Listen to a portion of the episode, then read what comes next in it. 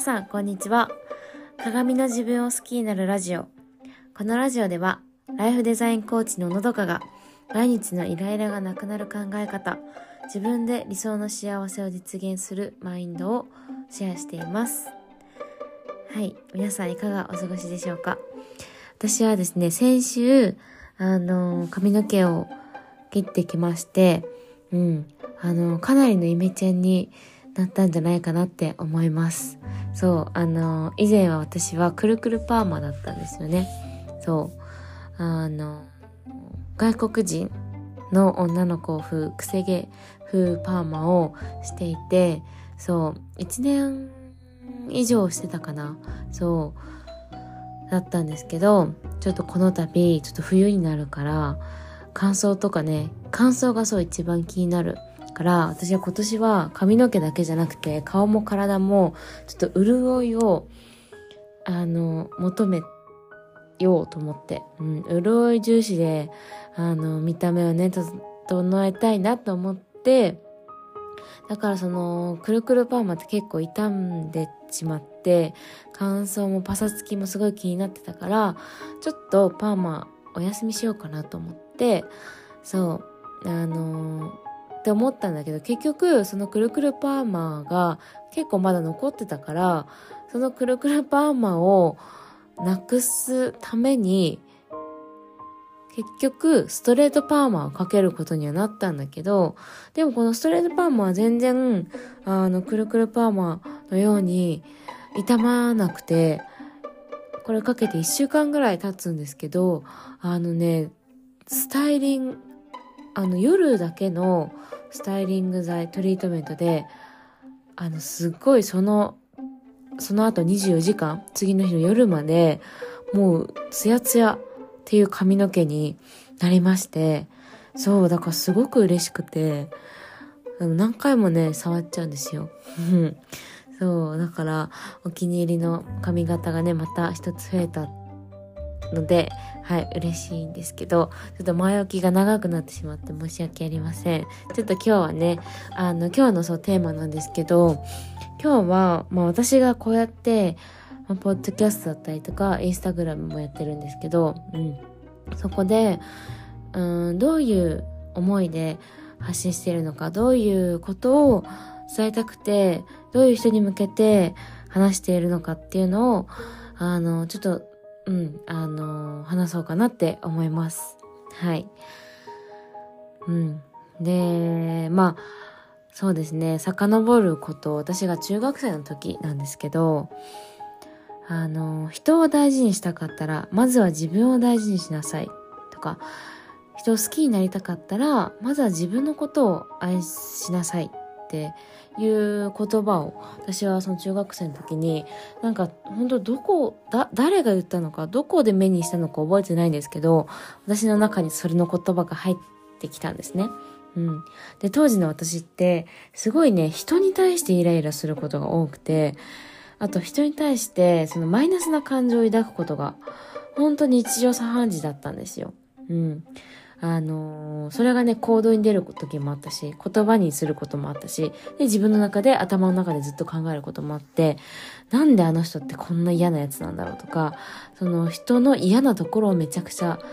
あのー、見つけては、なんか、あからさめには嫌、嫌なこと言わないんだけど、皮肉めいた言い方をして、なんか言うとか、本当にね、そういう、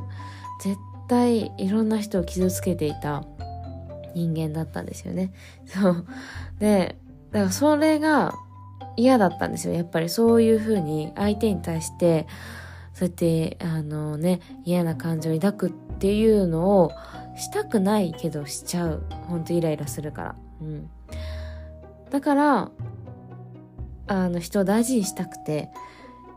だったら、じゃあまずは自分大事にしなさいっていうその言葉をね、すごく信じていて、じゃあまずは、もうとにかくまずは自分を大事にしようって思うようになったんですよ。そう。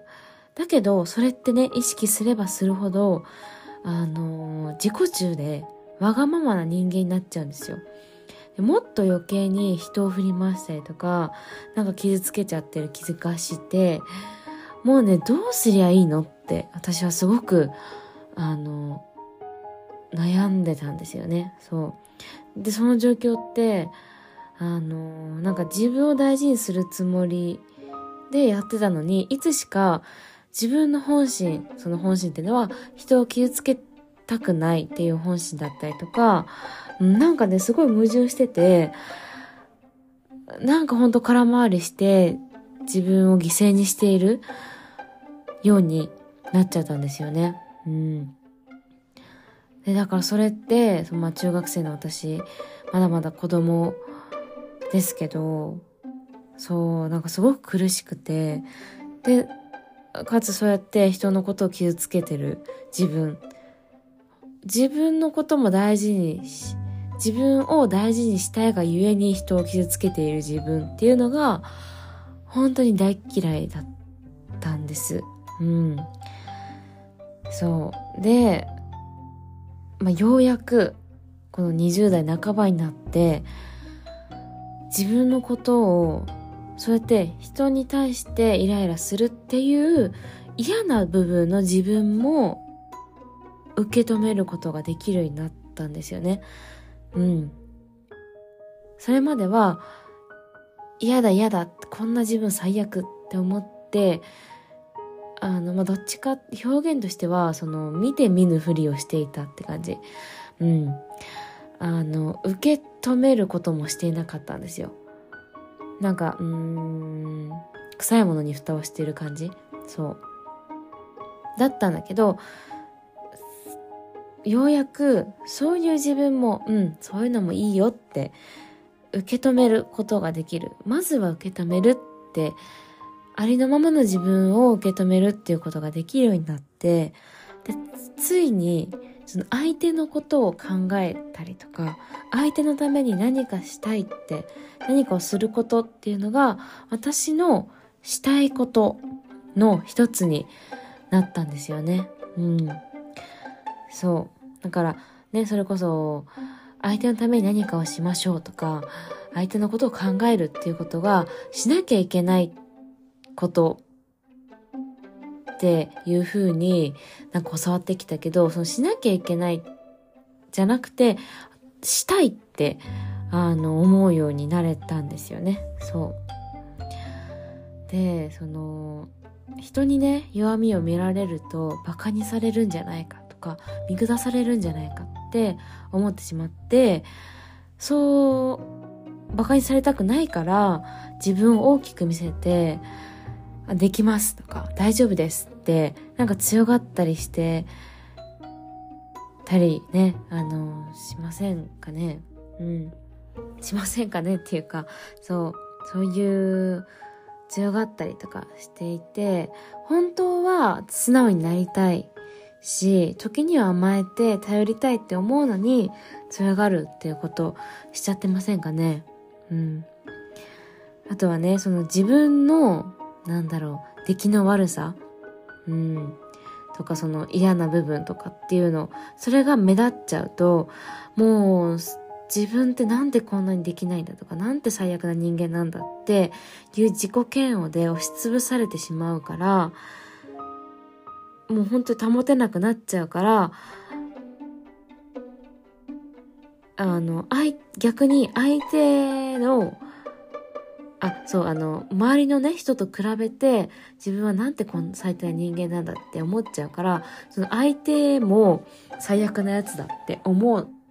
うようにする。相手の落ち度をね、なんとか見出して、あ、みんなダメなんじゃ、あなたもダメなんじゃ、みたいな。あ、自分だけじゃないんだっていう、そういう安心する方法を取っちゃっていませんかね。うん。本当は、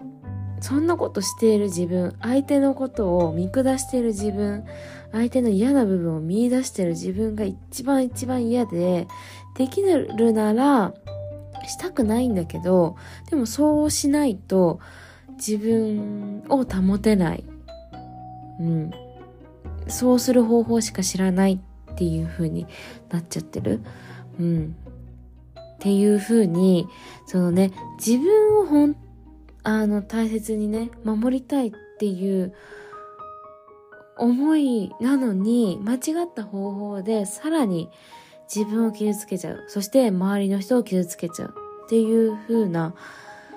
うん、にならないように、自分のことも、そして周りのことも大事にしたいって、そのままでいいんだよって受け止めることができる、そんな考え方を私は、あの、伝えていきたいなって思って、この発信をしています。うん。なんか本当にね、え、どうせ私は本当最低な人間なんですとか、どうせ私は、あの、人の、あのー、なんか悪いところを見て笑ってた、あの、喜んでる、安心している人間なんですって、本当に自分に厳しい人ほど、そういう、自分はもうそういう最低な人間ですって、なんか思い込んじゃうと思うんですけど、本当にそれって、あの、そうしてる時って本当に自分で辛いと思うんですよ。うん。なんだけど、いや、どうせ私はこういう人間ですからって言って、本当自分を、うん、傷つけ、余計傷つける悲劇のヒロインにしちゃうというか、うん。でもそういう人ってそれって本当に本心じゃなくて、その裏にはやっぱり自分を大事にしたいっていう気持ちからこじれてこじれてそうなっちゃってると思うんですよね。そう。だから、あの、そんなことしなくてもいいんだよって。そう。自分のことを大事にできる相手を傷つけなくても、自分を傷つけなくても、自分を大事にできるっていう考え方っていうのを私はあのようやくあの分かったのでそう気づけたので、うん、まあ本当に過去の私に向けて過去の私のような人に向けてあの発信をするつもりであの、うん、このポッドキャストだったりとかインスタグラムをしています。はい。ぜひ、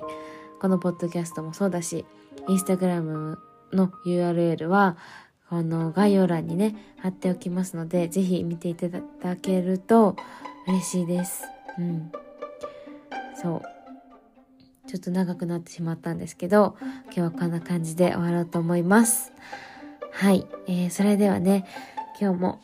皆さん自分で素敵な一日をにしましょう。お過ごしください。はい。今日もお聴きいただき本当にありがとうございました。